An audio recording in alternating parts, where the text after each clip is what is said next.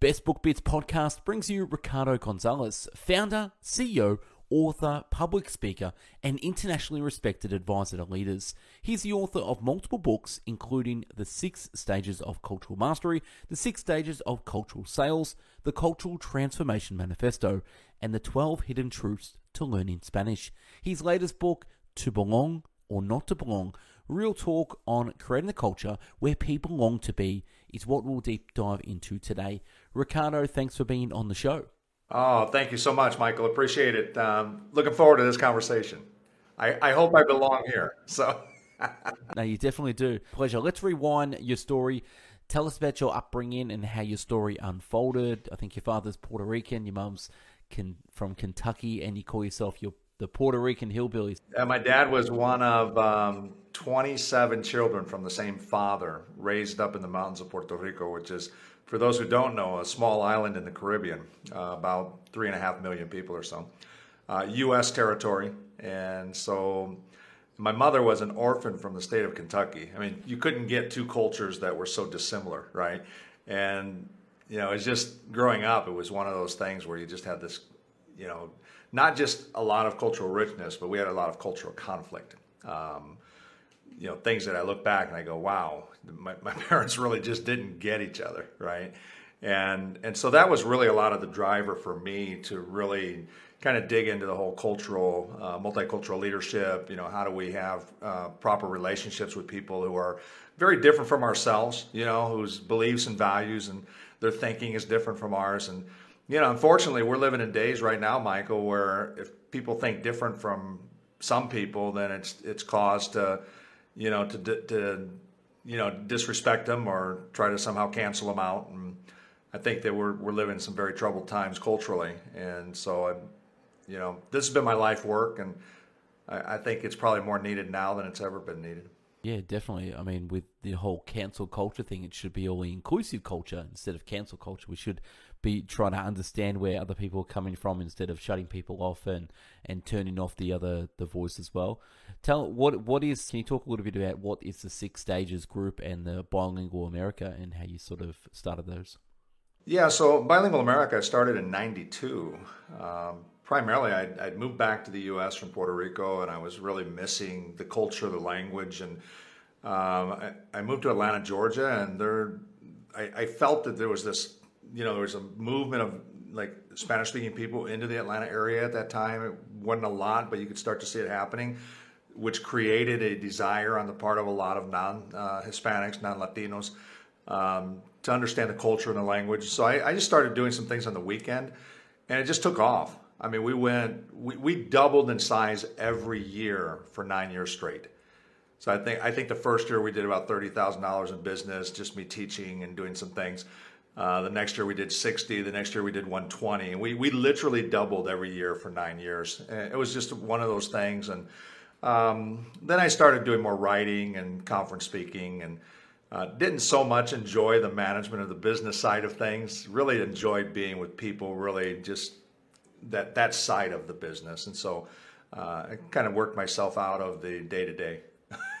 awesome. And you've written a few books, but which one was your first one and, any favorite one so far? Yeah, the first one was actually the 12 Hidden Truths to Learning Spanish. Eh, and, and it's actually the one who, that's made us the most money because it, it really lays out the philosophy of what it takes for adults to learn Spanish. And, and most people are just going about it completely incorrectly. They're frustrated as all get out. And then when they read that book, they, they get hope and they realize that, hey, this is a smart approach to this. And if I do these things, I'll actually get results. So we, we just do in our courses what the philosophy of the book lays out, right? And so I just actually give that book away. I don't even sell it anymore. I just give it away because it, it really, when people read it, a lot of those people actually come into our Spanish course because they, they, they understand what it takes, right? And it's honest, it's very transparent, it's, it's, it's pretty straightforward, right? But it's very smart. And, you know, a lot of people are just trying to learn language in ways that aren't very smart. yeah, definitely. Thanks for, thanks for sharing and thanks for sharing. And anyone want to learn Spanish, check out uh, the book, The Hidden 12 Truths of Learning Spanish. Now, your new book uh, called To Belong or Not to Belong, what made you write a book about belonging? first of all, I've never really felt like I belonged anywhere uh, because I'm of mixed uh, cultures, and and so when I would be in Puerto Rico, I never really felt like I was really 100% Puerto Rican, and when I was in the U.S., I was never really used 100%, you know, because I was Puerto Rican and my last name was Gonzalez, and I, as I got older, I started doing some more traveling, and then of course you don't really belong in those places, and um, one of the things I tell in the book is a, is a conversation I had a, with a good friend of mine who was down in Costa Rica, who, I mean, probably one of the best programmers in the world. And he had invited me down, and we were in a conversation. And we're so dissimilar in our in our social um, approaches, right? And he, um, we're sitting out at his pool. He had made a bunch of money writing um, some code for a European banking system and anyways, he had bought this huge house down in Costa Rica up in the mountains and uh, kind of off the, outside of San Jose. And he looks at me one day and he says, You know, we we have a lot in common. And I'm thinking, No, we don't have that much in common, you know? And, and I, so I looked, I said, Well, what do, you, what do we have in common? And he said, we Neither one of us belong anywhere. Neither one of us will be 100% totally at home anywhere, ever. He said, I'm American, but I was born, I, was raised in Spain. My mother was an ambassador. And he said, that's, that was really my culture. And he said, then I, I, moved to Germany. And he said, so when I'm in the US, I never really feel like I belong there. But when I'm in Spain, for them, I'm an American. And when I'm in Germany, I'm, you know, whatever. And he said, I'm here in Costa Rica now. He said, and it just hit me, right? He was just absolutely right. And, and I had just never felt that deep sense of belonging. And I think a lot of bicultural, bi-ethnic, biracial people go through this, right? It's this struggle for identity, which is who do I believe I am, and identification, which is who do other people see me as, right? So I just it just, it just struck me then. This was probably probably t- a good ten years ago, uh, Michael. And I just kind of let the whole idea just start to percolate and germinate and over time, and then probably two, three years ago, belonging starts to become this big conversation in the whole diversity, equity, and inclusion movement, you know? And of course, corporate loves to policy everything. and I'm thinking, no, it's you can't policy belonging because what makes you feel like you really want to belong someplace and you want to be there, you want to, that's yours, right? Uh, maybe the other person it repels. So it's very, it's deeply personal. So I wanted to write a book that would be very academically sound but really much more personal in nature. And I, I think we pulled it off. Uh, at least the, the, initial reviews are great. So we'll we'll see when it hits market.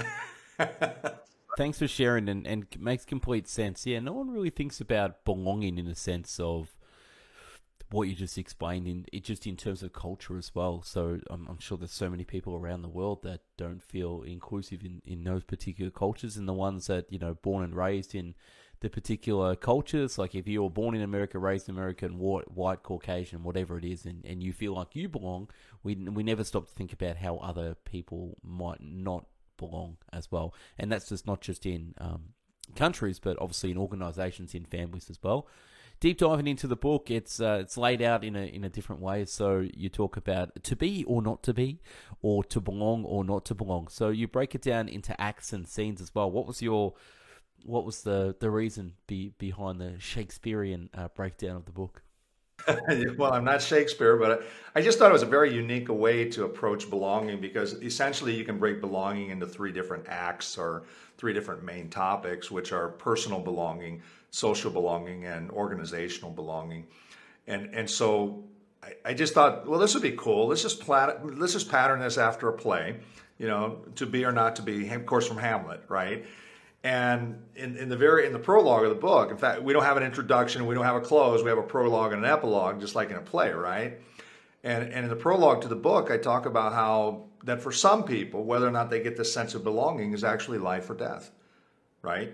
And you know, and people sometimes stay places where they literally feel like they're dying. You know, the the culture just or the environment just makes them feel like they just don't even want to be there, right? And it's and so and a lot of people even on their jobs, people stick at jobs, you know, for a paycheck, but they every morning they're fighting it, right?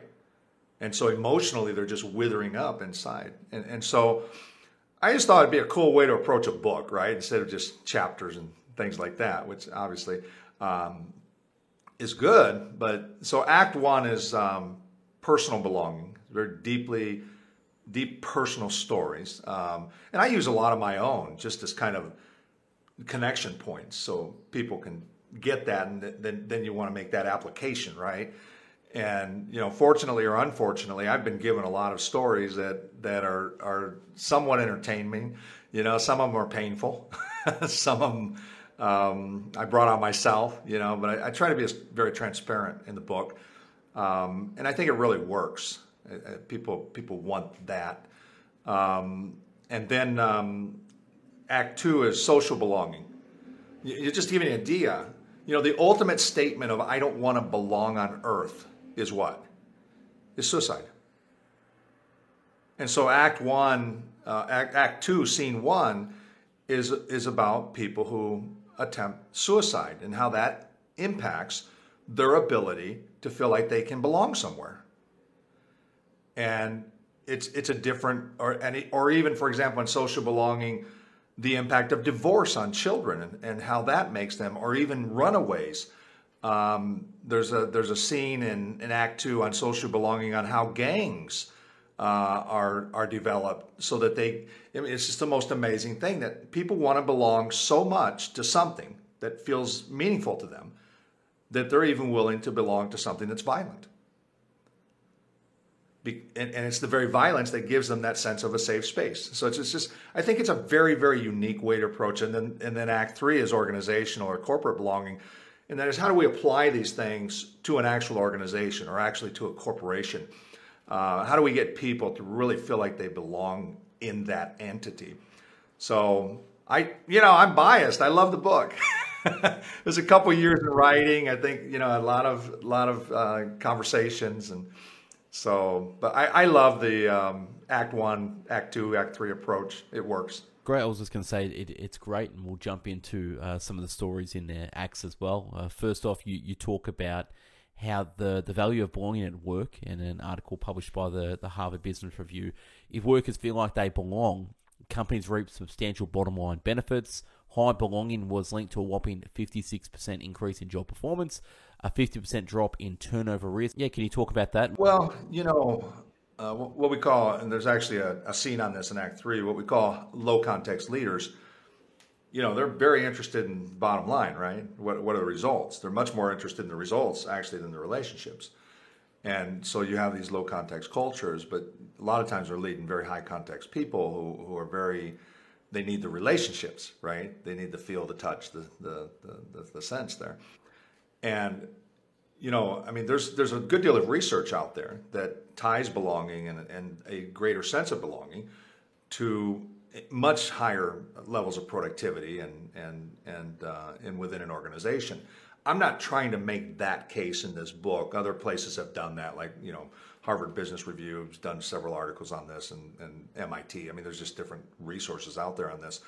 I'm trying to make the case of not that it's important. I think I'm operating on the assumption that people understand this is important, right?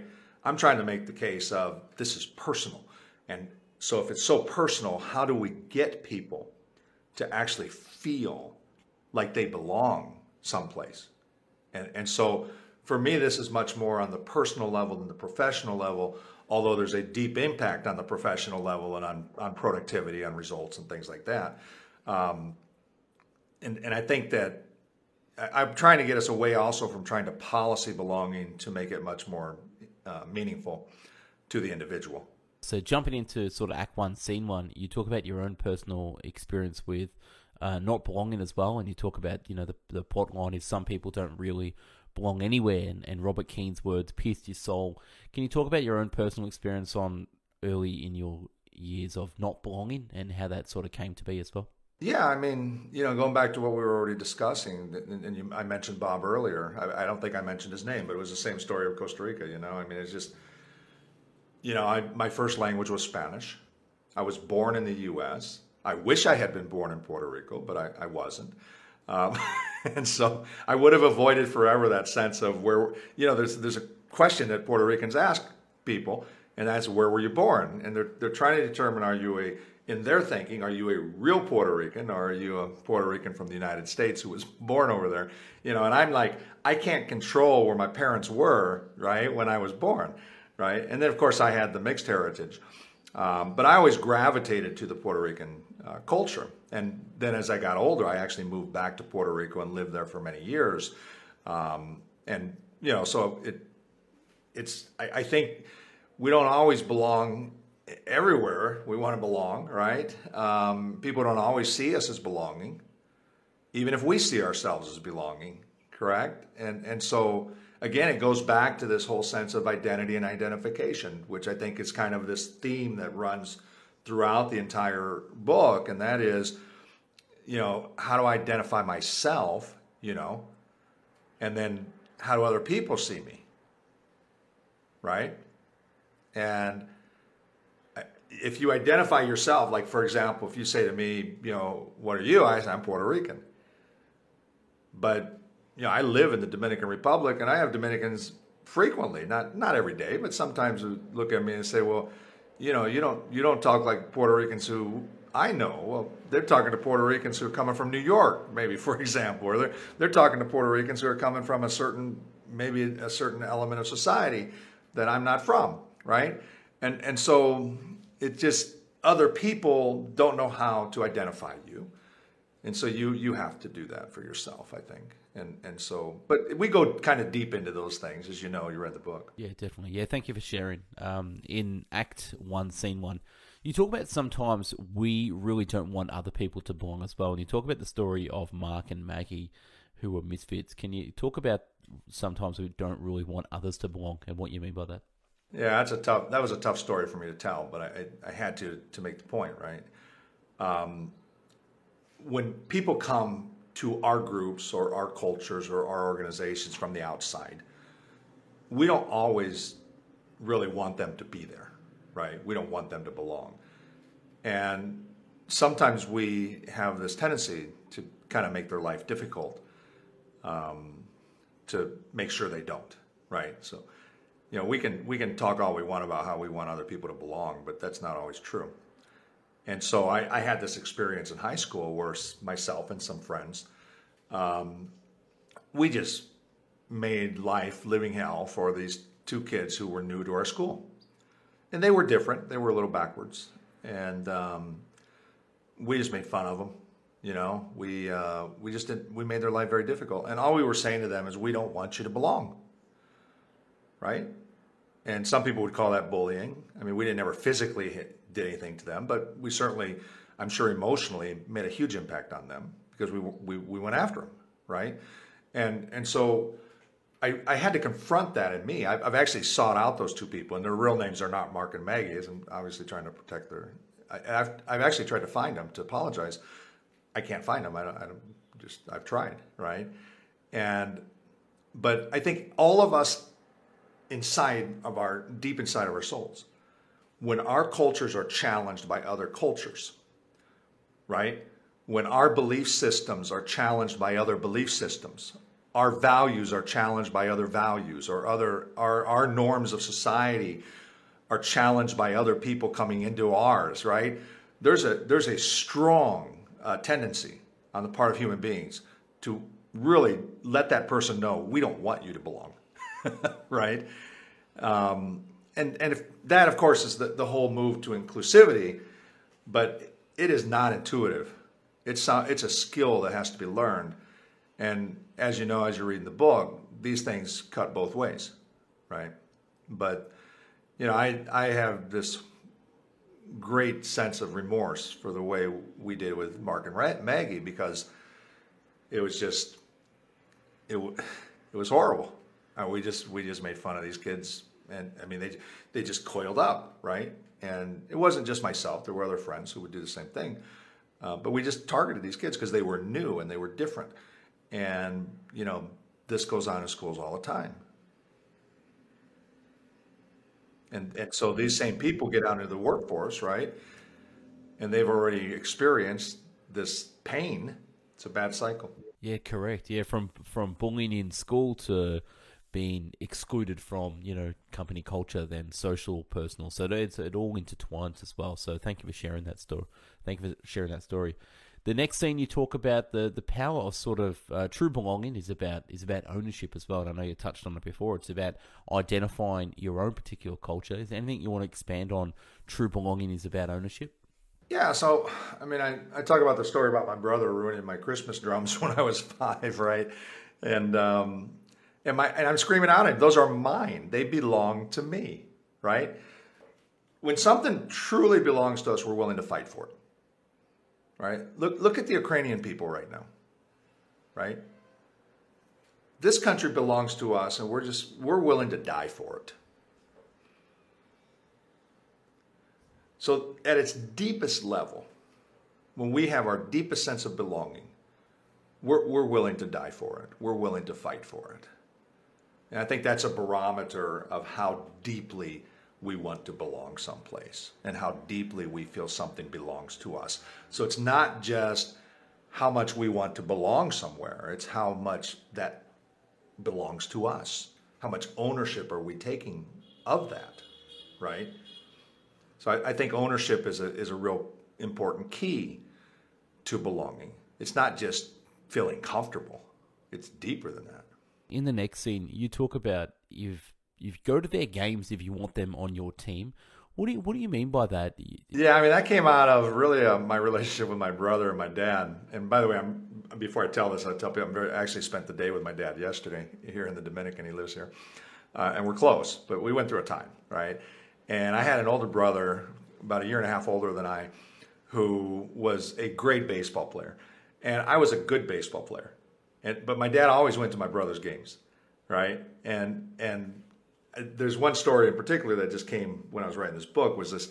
I had this day where I, I was my brother was a pitcher and I was a pitcher, and um, my uh, I, I pitched a no hitter, but my dad wasn't there. Where was my dad? Right? He was he's over at my brother's game, right? And I never it just the whole thing just never made me feel like I belonged to that special club, right? It, it, I always felt like an outsider, and, and uh, when you talk about belonging, you have to start thinking in terms of do I feel like an insider, right? To a club or to a group or whatever. Do I belong there? I just never felt like I belonged. My whole my whole childhood playing sports, and I was good. You know, I'd make the all star teams and all that stuff, but I wasn't my brother, right? And so I think for leaders that if we want people to feel like they belong to our team, you know, we have to go to their games, which is a little bit like a metaphor, but we have to go to the things that matter to them, right? And we have to be there. And I, I think that's part of creating that sense of belonging for people. And it was just one of these things that I went through, and so I just use it as a jump point, just to teach something that I think is important, you know, as leaders, right? Yeah, make makes sense. Go go go where go where the games are being played if you want to belong in that particular group as well. So at the end of the day, this this segues into one of the other acts in the book where you talk about some people don't belong in some places, and you talk about the story about the the elderly Southern woman at the the Baptist church. And uh, can you expand on that particular story and on how some people don't belong in some places? Yeah. So when I got out of high school, I I, I had gotten involved in a in a church, um, and I, you know, my first speech I ever did was in front of about 700 people in this church for a, youth group, right? And so, and it went very well. I was, I was a very good public speaker. I, I hope I still am, but, um, you know, we, the, the, the pastor of this church, and it was a large church, encouraged me to, to go into the ministry, right? And so I went to this college down south in Tennessee, and I'm there, and the whole time I'm there, I'm just miserable was very strict, uh, lots of rules, you know, and I'm carrying around this last name Gonzalez, you know, in this place. And there are, there are no Latinos there, very few people from other minorities and things like that. I, I just didn't feel like I belonged there. I just wasn't, I wasn't comfortable ever, right? From the, from the day I, from the day I arrived. But one evening I'm sitting in church because you had to go to church. it was just it's a requirement, right? And, and so I'm sitting in church on a Sunday night and next to me is this um, elderly uh, Southern woman. And I was so nervous that, you know how when you're nervous, you shake your knee and all that stuff, right? So I was shaking my knee and I was moving the pew. and this little uh, elderly woman, she looks over at me and she says, Can you stop that? Just like that. And I had one of these moments. I go, Well, yes, I can. I got up, I walked over to my dorm room, uh, my roommate who was there, and I said to my roommate, I said, Take me to the airport. It was impulsive, right? But it was the right thing. I did not belong there. And I left. It was one of the best things I ever did. And so, back to your point, sometimes we shouldn't be some places. There are places where we shouldn't belong. And, and we have to have discernment enough to recognize that and to be strong enough to know that this is not the right place for me to belong or this is not the right group for me to be part of. And be able to walk away you know, I just got up and I didn't even tell my parents I was leaving. I mean, I was that far out. I didn't even call them, get advice, and I probably should have. I was I was 18. But I just left and I I went home. you know? And and but the whole point is we don't we don't all belong in all places.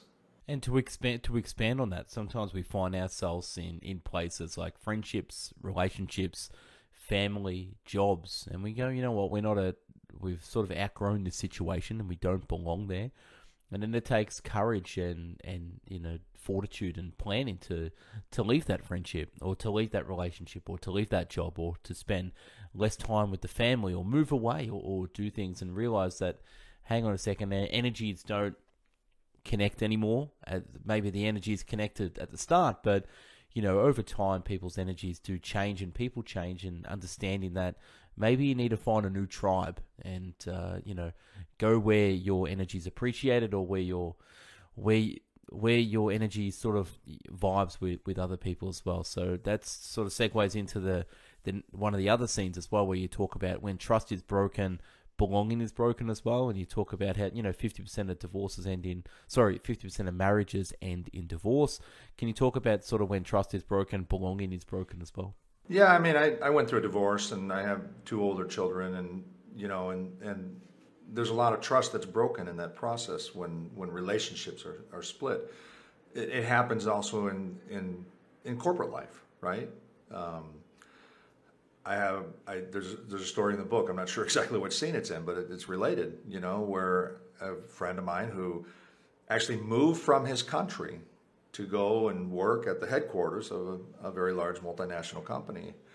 Been there 20 years, and then all of a sudden they just tell him, basically, we don't need you anymore. Completely broke his trust, you know. And now for him to go into another organization to trust is going to be very difficult, right? Um, and so, you know, the human experience is, a, is, is, is has this multitude of different emotions and and um, you know sometimes we feel this great sense of joy and happiness and almost euphoric right? And then there are times when it just feels painful. And i think what the book does is it really touches on all of these different emotions. I, I, I talk about in the prologue of the book how you know be prepared to feel. You know we can't talk about belonging without feeling it's not possible we can't make it this corporate initiative it's so deeply personal for people right and then moving on from um, Act sort of one, Act two, Scene one, you talk about dying to belong, and the plot line is hurt people need compassion and patience, and you tell us some touching stories in there. Do you want to touch on you know why hurt people need compassion and patience? You know, I mean, I, I, my mother was, um, she had, she had very serious mental health challenges. She, I, I mentioned earlier, she was an orphan. I think I was nine uh, when I. Um, came home from school one day and my mom had taken an overdose of pills and I found her and she kind of had her eyes rolled up and I had to call 911 and um, some people are just dying to belong you know they they it's so deep they they want to feel loved compassion and the world's a rough place sometimes right and depending on people's levels of sensitivity or experiences. Uh, some people just want to check out, right? And that's the ultimate statement of I don't want to belong is when someone decides to take their life. You know, recently we had in the U.S. Uh, uh, former Miss, U- Miss USA. Um, African American woman. She jumped off a building in New York City. Left left a note. seemingly had everything in life. Smart, beautiful, um, famous. I assume economically fine, but she just could not work through her depression. She left a note for her mother. She didn't want to belong. And I, I think that, you know, we have to, when we start talking about belonging, especially in organizational culture, and, and, and also from a standpoint of the way we lead people. I have a, something that I say in one of my other books, and that is we, we cannot lead people to the highest levels until we know them at the deepest levels. Right? And so I think a lot of people are really hurting deeply inside, and we don't even know it because we don't take the time to get to know them. And so, one of the things I'm trying to do with this book is to get all of us who are in leadership to be able to touch at deeper levels, right? But that goes back to Hamlet's statement to be or not to be, right? Is it better to live, better to die? And, and I don't think to belong or not to belong is that far away from to be or not to be. I, th- I think they're just they're tied together. Well, I think it's the core belief of what drives us as well. Do we want to be a part of this world, this history, the future? Like it really ties into do you want to be a part of it or don't you want to be a part of it? And those who check out, check out in numerous ways, whether it be distractions through, you know, so many different vices as well, where people check out before they officially check out, which is death, but just touching, touch, touch, touching back on suicide, you talk about the stats, which is absolutely crazy. You say 130 people a day in the United States um, successfully kill themselves, and that's one death every 11 minutes. But amazingly, there's actually one death by suicide for every 25 attempts. So that means 3,250 people, Americans a day attempt to take themselves out of this world, which is just a crazy stat in itself just to p- paint the picture. But obviously, globally, it's going to be a lot more as well. So, yeah, really, really sad. Then you have to take that one step beyond, and you have to recognize that the, those 24 who didn't actually um, kill themselves, they're out in the workplace, they're in our homes. They're in our supermarkets when we go out shopping. They're deeply, deeply, um, they're, they're just in deep pain. You have to be in very deep pain, right? So sometimes, how do we know if we're in a supermarket line and, and the person right next to us perhaps isn't one of those 25, right? And instead of giving them a word of hope or encouragement or being nice, we, you know, we didn't like someone, we'd give them a crass word and we just dig it deeper, right? We, we just need to be kinder in our world. I need to be kinder. You know, this is, we never fully arrive. We're just all kind of a process, right? It'd be interesting in everyone if everyone walked around in the world with uh, a sign sign around them to tell their, their true story. So if we actually knew from the outside what their story was, or everyone carried around a, an open book where we, we knew their hurts, their pains, their true feelings, their motivations, I think the world would be much kinder. But we've sort of, the, the Japanese say we have three masks, and those three masks is the one that we show the world. Number two, the mask that we show sort of our friends and family. And number three is the mask that we show no one. And that's really, you know, life without a mask. So we've really perfected the lifestyle of wearing these masks and socially covering up our, you know, deepest fears, our deepest hurts as well. So I think we're trying to break that barrier year by year now, and everyone understanding, you know, having compassion for other people's struggles. And you know, everyone went through COVID. Not one person did, but the whole world did as well. So I think there's a lot of compassion towards that too. But yeah, anyway, moving on, that sort of segues into the other one where you talk about identity and identification defined us as well. And another stat that sort of blew my mind as well. I've got two small kids, and you talk about 2.8 million children a year run away from their homes in the United States. They didn't or don't want to be belong to their own families, at least at that time they, they left. Wow, that's crazy. Do you want to expand on that about sort of identif- uh, identity and identification definers? I think it just goes to that deeper level, right? If that many people don't want to belong to the one place where they should feel safe,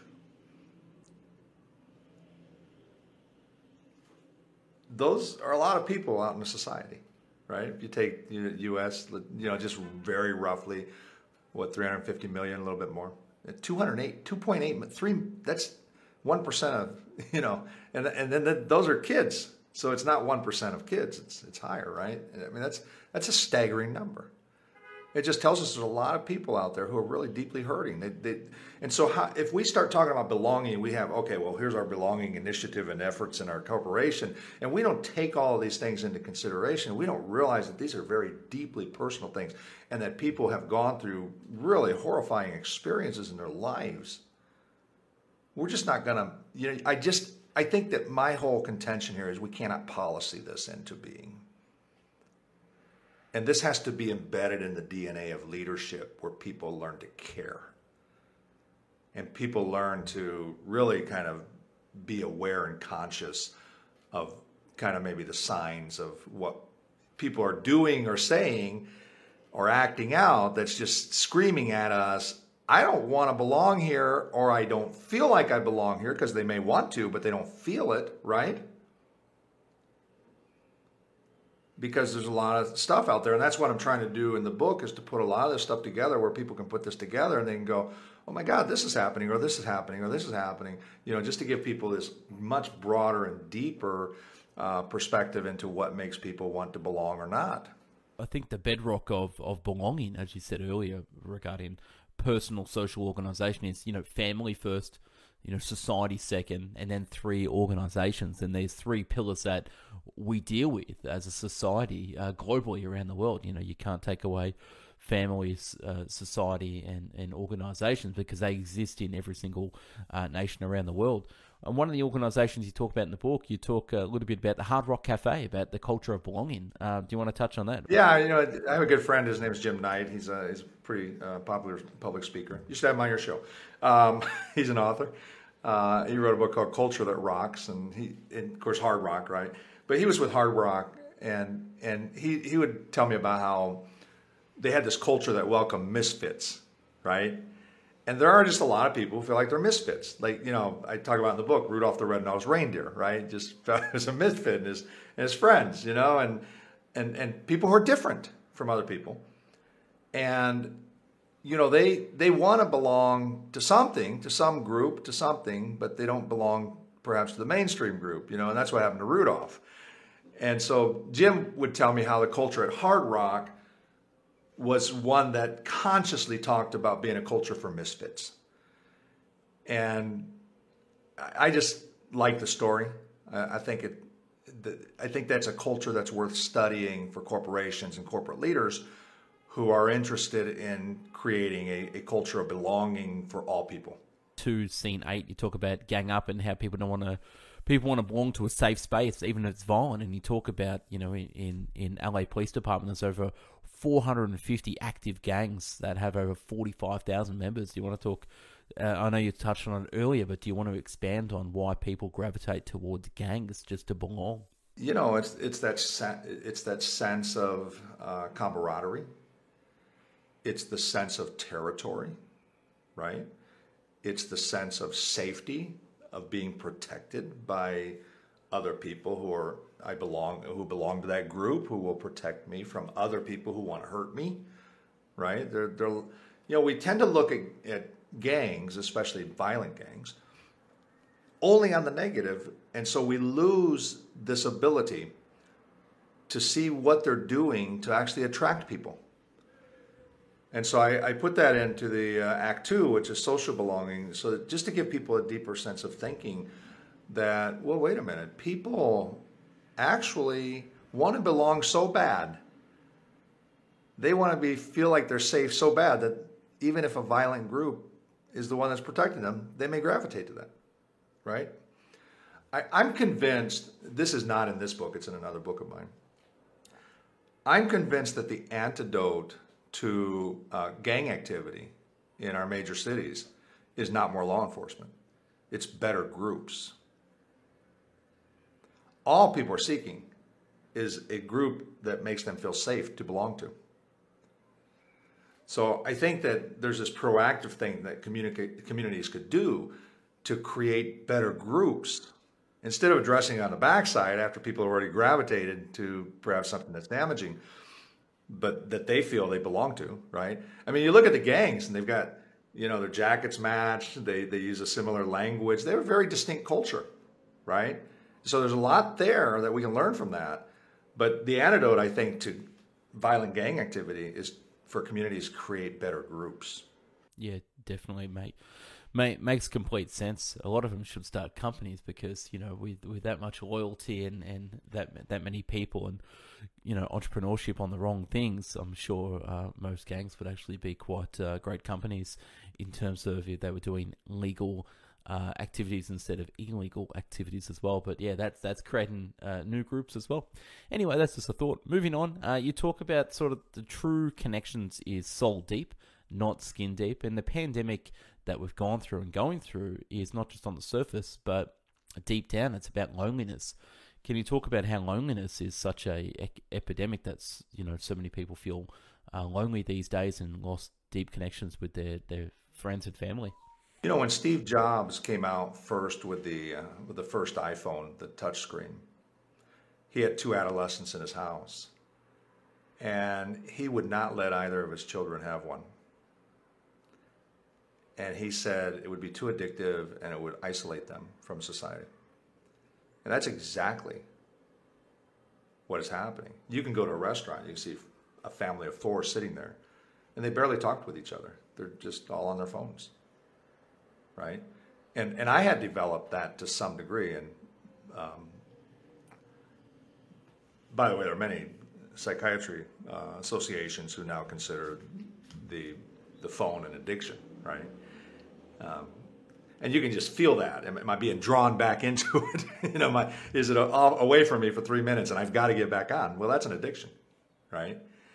And my youngest daughter, uh, her name's Marim, we were out to dinner and I was on my phone. And she, I don't know that she cured me, but she sure, she put me on a path to curing myself to this. Because she didn't even feel like she belonged to the dinner. And she looked at me, I was on my phone, she's at the dinner. And she looks at me and she says to me, she says, Daddy, you're not here and you're not there. Where do you really want to be? And it just hit me. Here's this wisdom at the time of a nine year old, right? You're not here and you're not there. Where do you really want to be? Well, when I'm split, when I'm not really anywhere, guess what happens to me? I feel lonely. Because I'm not fully present anywhere. And we have this global uh, challenge of people who aren't present. And that creates a deep sense of loneliness. And as we move even more to robotics and as we move to, um, you know, I mean, you could go through this litany of different things that are making us lonely. It's a lonely generation. You know, Echosmith, which is kind of a pop culture band, they, they wrote this song called The Lonely Generation. And um, it's a crisis. It's a crisis among our young people. And you know, COVID just exa- exasperated it. It didn't cause it. Yeah, it exposed and shown light on some of the things that we were going through before that time, and you know, made everyone pause as well. Uh, for people who want to get the rest of the book, which jumps into organisation and companies as well, um, can you talk a little bit about where people can find the book, find you, follow you socially as well? What's the best place they can get a copy of the book as well? So just go to the website with the name of the book, to belong or not to belong.com. And by the way, we're, we've got a place there where people can actually share their stories. So I'd invite you to share your story of belonging or not feeling like you belong somewhere. We want to create this database of stories on belonging so that people can go in and read and perhaps maybe where I didn't touch, somebody else will touch, right? And at least it gives you that cathartic ability. So to belong or not to belong is where you can get the book. Uh, if you want to learn about me uh, or my other books, ricardogonzalez.com. Uh, ends with a Z. G O N Z A L E Z. So either to belong or not to belong.com or ricardogonzalez.com. And perfect, perfect. Thank you for being a guest on the Best Book Bits podcast. And to my audience out there, yeah, definitely go out, uh, check out uh, your website, buy the book, and check out your other books as well. So, yeah, thanks for being a guest again and uh, enjoy the rest of your day. Thanks so much. Thank you, Michael.